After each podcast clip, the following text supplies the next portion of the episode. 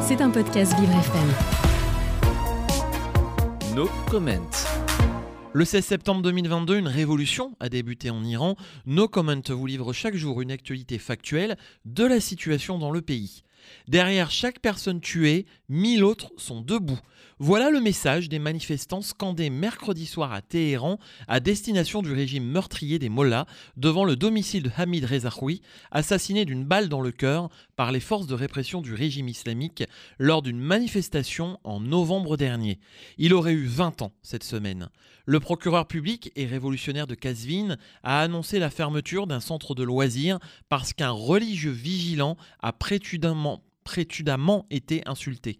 Le régime iranien encourage les citoyens à appliquer et à faire appliquer le code islamique en public en tant que devoir religieux.